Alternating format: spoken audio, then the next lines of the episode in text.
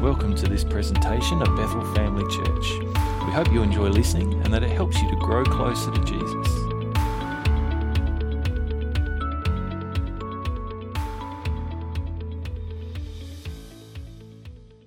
We've been looking over the last few times that I've preached, we've been looking at the life of Moses. And we've been looking at some of the things that we've been learning. We looked at this character who grew up believing that he was somebody special, that he was the man with the plan, that he was the man with the skills and what was necessary to lead his people out of Egypt. But we discovered, as he discovered, that in actual fact Moses didn't have what it took, did he? And his plan came crashing down. And he became content with, he fled to the desert and he became content with that.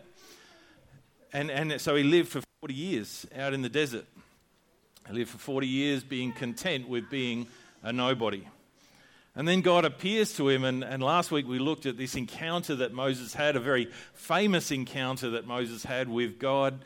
In the form of a bush that was on fire, that looked like it was burning but wasn't being burned up. And God kind of reaffirmed this call. God said, Moses, even though you've given up on yourself, even though you've spent 40 years thinking that your time is done and it's finished and it's over, you're still my guy. You're still the man that I've chosen. And we looked at this idea that Moses... I guess in some ways is similar to us in that God still chooses to work in people who have failed, people who've given up, people who've been discouraged, and people who feel like they don't have what it takes. And that's a great encouragement for us, isn't it? Because I think there's been, probably most of us have had times in our life where we felt like we didn't have what it takes to do anything important or significant or worthwhile or fruitful for the kingdom of God and for our Saviour Jesus. Now today, last week we talked about this encounter, and we talked about some things and about how the call of God sometimes God comes and puts his finger on things and calls us to things and challenges us to do things just kind of out of the blue. It kind of doesn't always come with our expectations. Sometimes it's just almost seems random. Of course, it's not random to God, but it seems like it was an ordinary day, it was an ordinary place, and he was an ordinary guy. And we didn't quite get to really kind of how Moses responded, did we? We're going to look at a little bit of that today. We're going to look at, I want to talk today about buts, because Moses had some buts, some really big buts. The interesting thing is, as we look at these, we discover that they're also some of your buts and my buts. And this is so we're going to talk about butts a lot today, and I'm going to say the word butts a lot today, so hopefully you can refrain from giggling when I say the word butts, all right?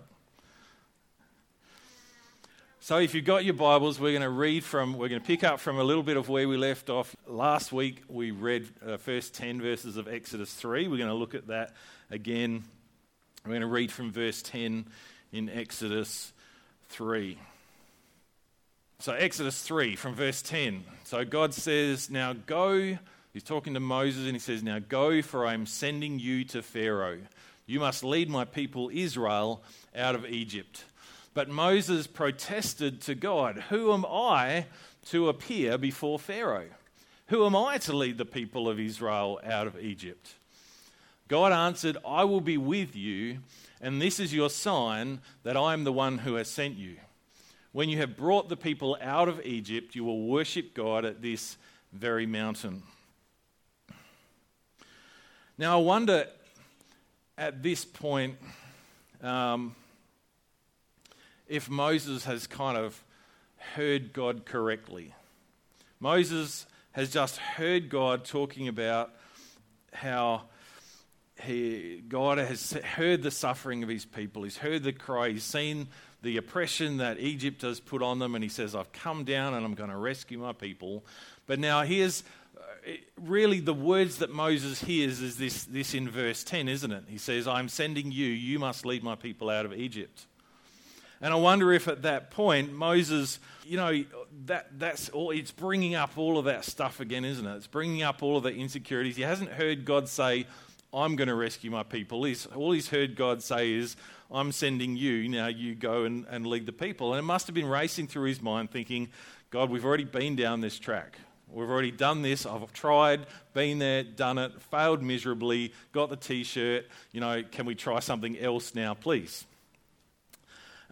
He's absolutely convinced that he's made such a mess of this the first time around that there is absolutely no way that he can be of any use to God, particularly in this area of delivering the people of Israel. And when he hears God saying, go, I'm sending you, there's kind of this freak out, isn't there? This, you know, who am I? You know, who am I to appear before? It's all of this insecurity that kind of comes out. And it's almost like what he hears God saying is, it's all up to you, Moses. It's all on your shoulders. You got to do it. You got to do it all. But that's not what God said, is it? That's that voice of Moses' fear that's talking. That's his old wounds talking. That's his past failure talking. And so he responds, yeah, God, but I'm a nobody. Yeah, but I can't do anything. Yeah, but I've already failed at this job. And what does God say?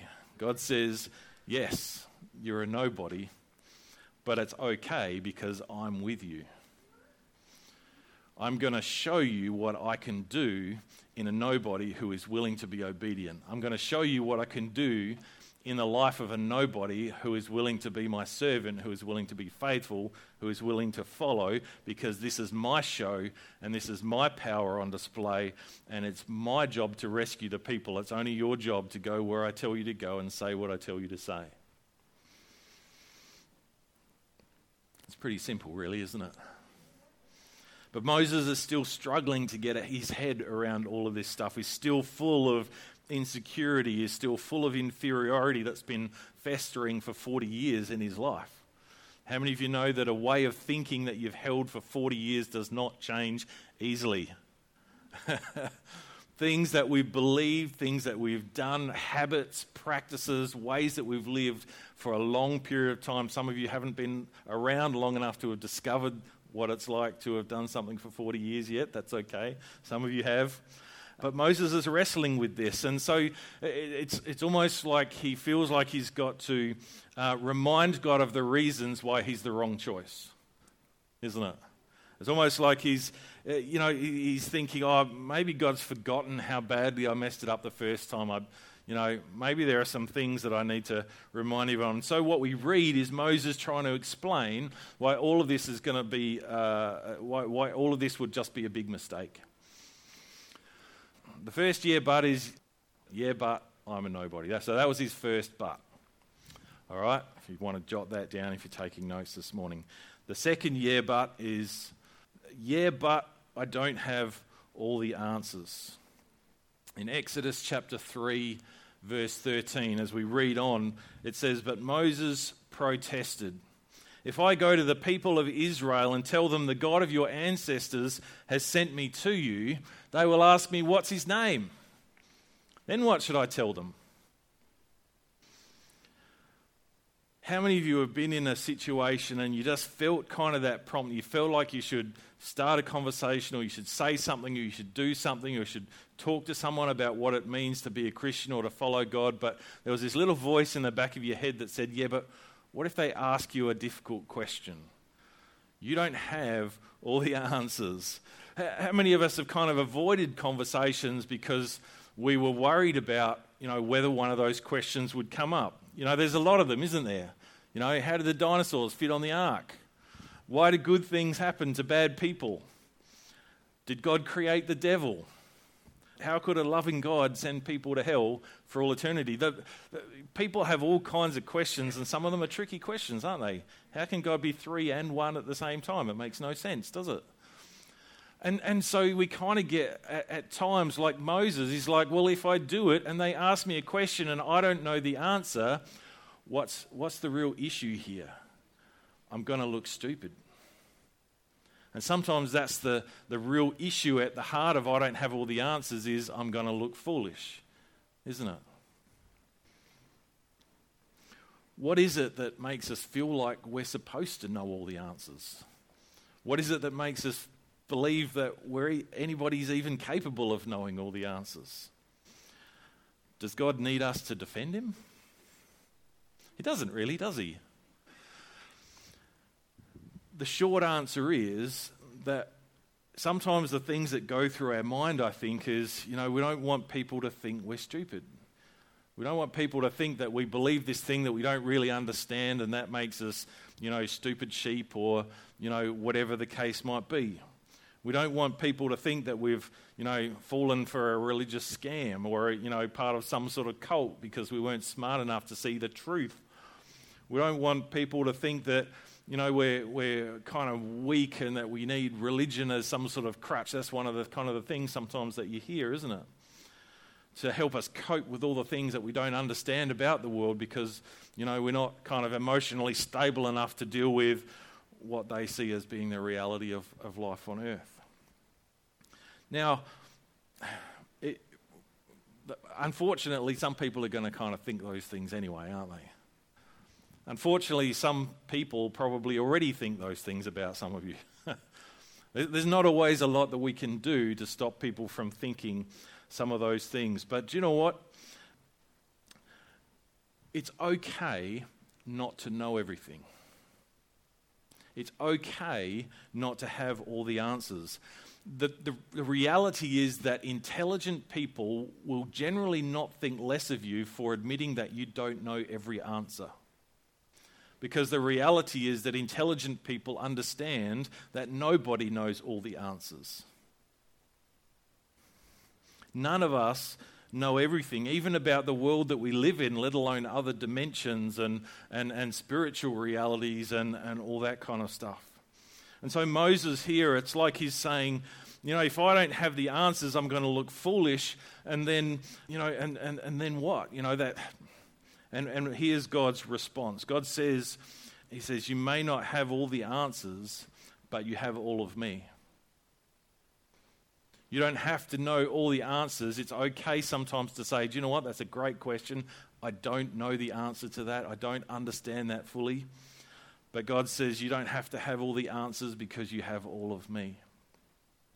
God replied to Moses in Exodus. He said, God replied to Moses, I am who I am. Say this to the people of Israel. I am has sent me to you.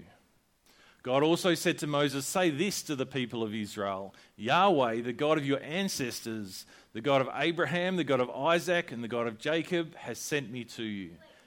This is my eternal name, my name to remember for all generations. I was reading a little bit, this was where I was reading a little bit about the name of God. I was reading on a website called JewishVirtualLibrary.org, and it says this about God's name. It says, in Jewish thought, a name is not merely an arbitrary designation, a random combination of sounds. The name conveys the nature and essence of the thing named. It represents the history and the reputation of the being named. And in this passage of scripture, it says, goes on to say, Moses is not asking, what should I call you? Rather, he is asking, who are you? What are you like? What have you done? And that is clear from God's response. God replies that he is eternal, that he is the God of our ancestors, that he has seen our affliction and will redeem us from bondage. When Moses says, who are you? God says, I'm eternal. I'm the God of your ancestors, and I'm the God who has seen your affliction and wants to rescue you. And God still says that to us today, doesn't he? Okay, next but. Yeah, but what if they don't respect me? Chapter 4, verse 1. Moses protested again and says, what if they won't believe me or listen to me? What if they say the Lord never appeared to you? Who's ever thought there's no point in talking about Jesus with this person because they probably won't believe me anyway? Okay, yeah, a few of you have. Yeah, it's easy to kind of think that way, isn't it? And he says, again, he's saying, he says, what if they don't believe me? But I think what's kind of a little bit at the heart of this one is, you know, what if they don't respect me? What if I come and I say this? And because remember what happened the first time, Moses tried to lead the people of Israel out of slavery. You remember when he killed that Egyptian and he thought that that would earn him the respect of the Israelites. He thought, yes, this is going to show them that I'm on their side. This is going to show them that I'm the man that God has chosen to lead the people. But what did they say? They sneered at him. They scoffed at him. They said, what, are you going to kill me like you killed that Egyptian guy? There was no respect for Moses that came out of him doing things his way. And so this is one of the things that Moses is, it's one of his excuses, it's one of his fears that he throws up. What if they just laugh at me? What if they mock me? What if they say, oh, you're just a nobody from the desert. Why should we listen to you? Suddenly he's having these flashbacks. Suddenly he's remembering and thinking, you know, you can imagine the thoughts going through his mind, can't you? If they didn't respect me as a member of the royal household of Egypt, why on earth would they respect me as a nobody shepherd that smells like sheep from out in the middle of the desert? At least out here in the desert, nobody's laughing at me. At least out here in the desert, nobody's mocking me or giving me a hard time. At least out here in the desert, nobody's making sarcastic comments. Now, it's interesting to note that Moses has just made it really clear that his listening skills need some improvement. When we talk about God's response to this question, it's actually in two parts. One part of God's response to this but is actually given before he even says the but. Back in verse 16, when God is kind of giving... I haven't put it up on here, but he says, go and call together all the elders of Israel and tell them that I've heard their affliction and that I'm coming to rescue them. And in verse 18, God says explicitly, the elders of Israel will accept your message. God has already told Moses that the people will listen to him and will believe him. And then Moses comes back with, yeah, but what if they don't believe me? And you can imagine God's going like, oh, Moses, I just explained this. How many times do I have to say? But it's like Moses is so worried about the what ifs that he doesn't seem to hear God declaring what will happen. Because you know what? Fear makes us deaf to the promises of God. Have you ever noticed that? When we're consumed by the what-ifs, when we're paralyzed by that what-if kind of line of thinking, we forget what God has declared. We forget God's promises. We forget that God has promised to be with us and give us words to say and guide us and show us the things by His Spirit. How many of us at times, when God has been prompting and stirring in our heart, have been paralyzed by that what-if kind of thinking? I won't ask for a show of hands on that one. But there's always a what-if you want to find one, isn't there? There's always a what-if that we can come up with, isn't there, when we're looking for one? And God is gracious to Moses, as he is to us. And God's response is, they'll believe you because you have my power. They'll believe you because I'm going with you and I'm going to do miraculous things so that it will be evident to all of the people that God is with you.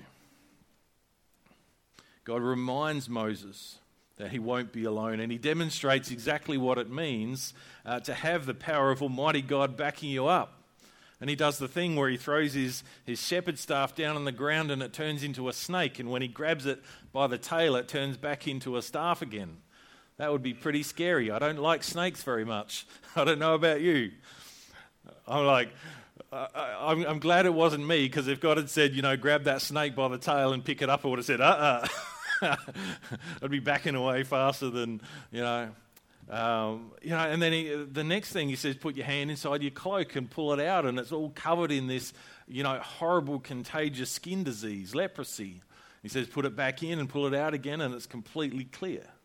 This amazing thing. And God says, if that doesn't work, you know, grab a bowl of water and pour it out and it'll turn to blood. He kind of gives him these amazing, this is amazing stuff, isn't it?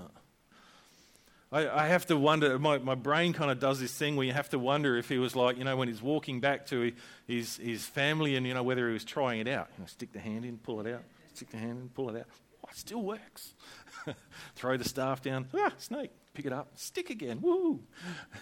I don't know. I think I would have probably been doing that. Like, just testing it out, just practicing, make sure I can do it right when, you know, the pressure's really on. So now with all of this, with God, you know, Moses, you're the guy, you know, I'll give you the, you know, all this kind of stuff, and my power will be with you, you know, you don't have to have all the answers, it's okay, it's my show. Surely he's convinced now, right? You know, you would think that would be enough to be pretty convincing, having this kind of miraculous power on hand. But we know, he's still got some more buts. He's not finished with his buts. Number 4.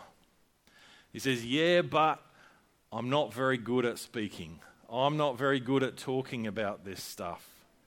And does that sound familiar to any of you this morning? Yeah. Moses pleaded with the Lord, verse 10. Moses pleaded with the Lord, "O Lord, I'm not very good with words. I never have been and I'm not now, even though you have spoken to me. I get tongue-tied and my words get tangled." You know how it goes, don't you? God, I'd love to have that conversation and share the gospel with that person, but you know I'm just no good at talking about these things. I try to say something and my words get all muddled up and it comes out wrong, and you know it sounds so great in my head, and if I could, you know, just get that out, then I'd be a great evangelist, but you know it always comes out wrong. I can never remember the right verses. I get things all mixed up, I get flustered, I get nervous. It's kind of sounding familiar to anybody else? Yeah. Now with Moses, we don't actually know exactly. We know that he was trained and raised up in the royal court of Egypt, and he would have been trained in speaking and, you know, delivering things to the army. So, you know, some versions say, you know, he has a speech impediment or a stutter, or I've heard people talk about that. We don't actually know all the details about that. All we know is that Moses believed that he was unable to speak well. You can imagine the conversation, can't you? God, I've been out here for so long. I can't talk to people anymore. Talking to sheep is all I'm really good for these days. But how does the Lord respond to this but? Exodus 4, 11 and 12. He says, "Then the Lord asked Moses, who makes a person's mouth? Who decides whether people speak or do not speak? Hear or do not hear, see or do not see. Isn't it I, the Lord? Now go, I'll be with you as you speak and instruct you in what to say." Do you know that God is still in the habit of doing that today? It wasn't just for Moses. You know, when we read in the book of, through the New Testament, we read through the book of Acts that God directed people and he helped them to speak, and that the Holy Spirit would give them words, and the things that they said would actually astonish the people who were listening because of the wisdom and the power in the words that they spoke. And Jesus had promised his disciples in Luke chapter 12, verse 11 and 12, that they didn't have to worry if they got sent to prison or they had to go to court or they, you know, had to kind of defend things. He says, you know, when you're brought to trial in the synagogues and before rulers and authorities, don't worry about how to defend yourself or what to say, for the Holy Spirit will teach you at that time what needs to be said. And this is a promise for us, all of us who have the Holy Spirit. As we learn to hear his voice, he guides us. He helps us to know what to say and the right time to say it. Our God is still the God who makes a person's mouth. He is still the one who decides whether a person speaks or doesn't speak. He is still the one who promises to be with us and guide our words with wisdom in the moments that we need it. James talks about wisdom and says, if anyone lacks wisdom, let him ask God, who gives generously and graciously. There are moments when we need wisdom in our speech, don't we? But we have that promise of God's Holy Spirit. Okay, but somebody else would do it better. When you hear God calling, how many of you go, oh, well, you know, yeah, I could do it, God, but surely somebody else would do it better than me. Moses, verse 13, it says, Moses again pleaded, Lord, please send anyone else. Send someone else. Here's what I think Moses is probably thinking at this moment is this. He's like, maybe I used to have some skills that might have been useful in this, but I sure don't anymore. I've been out here in the desert for 40 years. I've lost touch with everything going on in Egypt these days. All I know how to do now is look after sheep. Surely there's someone else who's better suited, more qualified for this job. What are the things that run through your mind that disqualify you? When God points his finger, when Jesus comes calling, do you look around and see a bunch of people that all seem to be more qualified than you?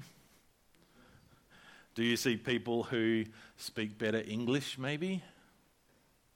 Do you see people who've got better, who are better educated, who are more knowledgeable than you? Do you see people who are better looking than you? Do you see people who are more spiritual than you? You know, who are stronger, faster, better dressed, just seem, you know, like the, whatever it is that, you know, surely God, there's somebody more capable than me. But here's the thing, God sees all of that stuff and says, well, yeah, probably true, but here's the thing, I chose you. And just like Moses, what we need to remember is that it's not our God doesn't particularly need our skills because he's the one who gives them out in the first place, isn't he? And he says it doesn't matter if you're a nobody as long as I'm with you, because if I'm with you, you can do it. And Moses is there, and after all of these things, and at the end of it all, he still says, God, please, somebody else must be more capable than me. Send somebody else. And so God gets a little frustrated at this point, but he kind of says, okay, I'll send someone else, but that doesn't mean you're off the hook. He says, I'll send Aaron, your brother. Look, he's coming out, but you still have to go. Sending someone else, you know, he says, well, me sending Aaron doesn't mean that you don't go. It just means I'm kind of doing this to make you feel better. And it kind of almost caused some problems for Moses later on. But when Jesus comes calling, how do you respond? When Jesus taps you on the shoulder, what are the things that run through your mind? Are there buts that run through your mind? Yeah, but did you recognize some of the excuses that Moses gave? Are they some ones that have kind of gone through your mind or been part of your conversations with God in the past? Are some of them your go-to responses?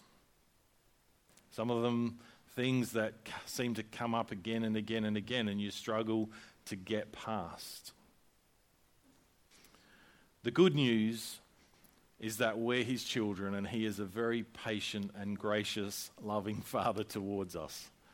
That's good news, isn't it?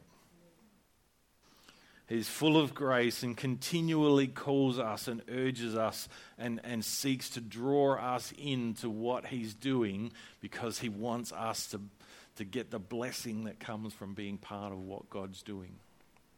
And so he continues to call and draw us and challenge us to let go of some of those buts that go through our thinking change the way of thinking and surrender and submit to what he's wanting to do. When it's God's voice that is calling, and it is good to confirm and to know and understand, and God is gracious, and he gives us the Bible, and he gives us people that in our lives that can encourage us and help us to discern the Word of God. But when it's God's voice, there's a couple of things that we need to do. We need to be confident in his power, remembering that it's not your power or your abilities or your skills that matter, it's God's. You're just the clay pot, remember? Just the vessel that has the treasure inside. Be confident in his power. And just as God promised to Moses, God promises to us in the New Testament. God said, you know, signs and wonders will accompany those who believe. And when you go out and you preach the gospel, that God will back you up with power, with miracles, that he promises to be with you, that he promises that as you begin to speak and as you make choices to follow and surrender and go where God calls you to go and say what God calls you to say, he says, I will be with you in that moment.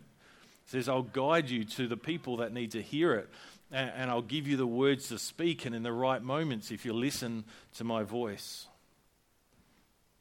He says, be confident in his power.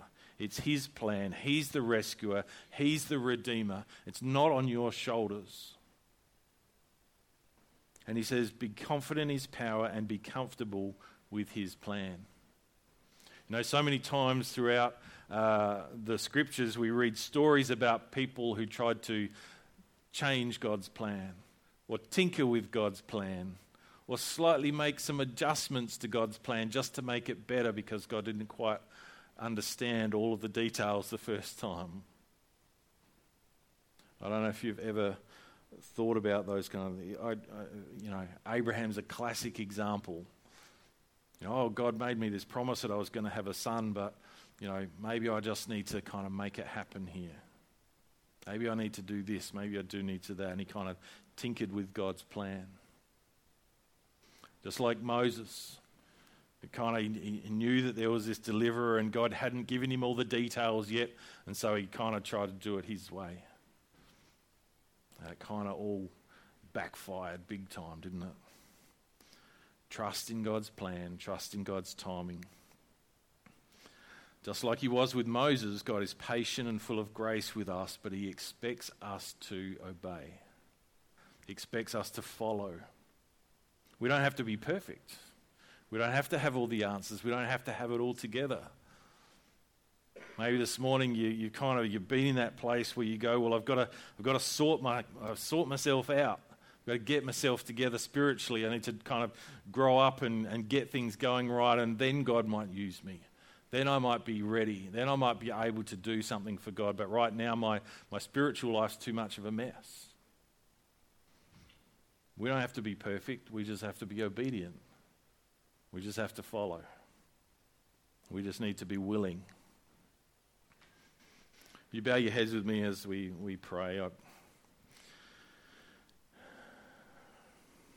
Just as we're thinking on these things, Holy Spirit, we want you to speak to our hearts this morning.